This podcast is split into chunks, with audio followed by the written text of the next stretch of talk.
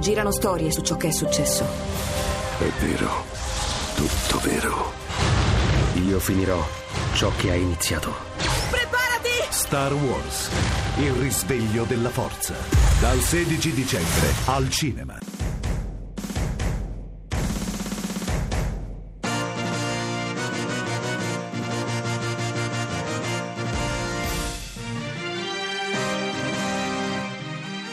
La recensione preventiva. Se pensate che questa settimana, come d'abitudine, i nuovi film escano nei cinema il giovedì, ecco no. Escono oggi, mercoledì 16 dicembre. Già da stasera i cinefili possono esultare perché stasera, attenzione, è Star Wars. Eh, non lo sapevate? Ah no. Che dire di più se non il titolo? Il risveglio della forza. C'è chi si prepara da anni e ha la data 16 dicembre 2015 stampata nel cervello.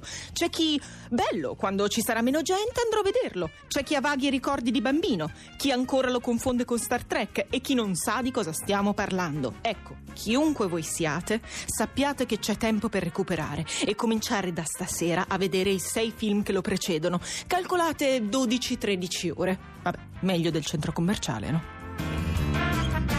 Giornata di filmoni, perché esce anche il film di Spielberg e quello di Woody Allen.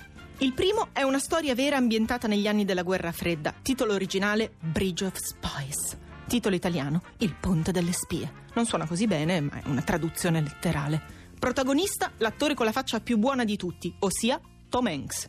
Woody Allen invece ha scelto come protagonista l'attore più tormentato di sempre, Joaquin Phoenix. Che nome, che personalmente, anche con la pancia e la riga da parte con l'onda, è amore a prima vista.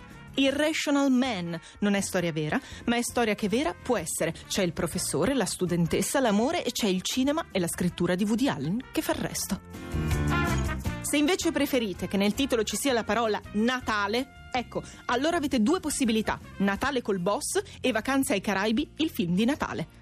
Regola cinematografica di Caterpillar. Ognuno può vedere quello che vuole e nessuno può giudicare. Ok?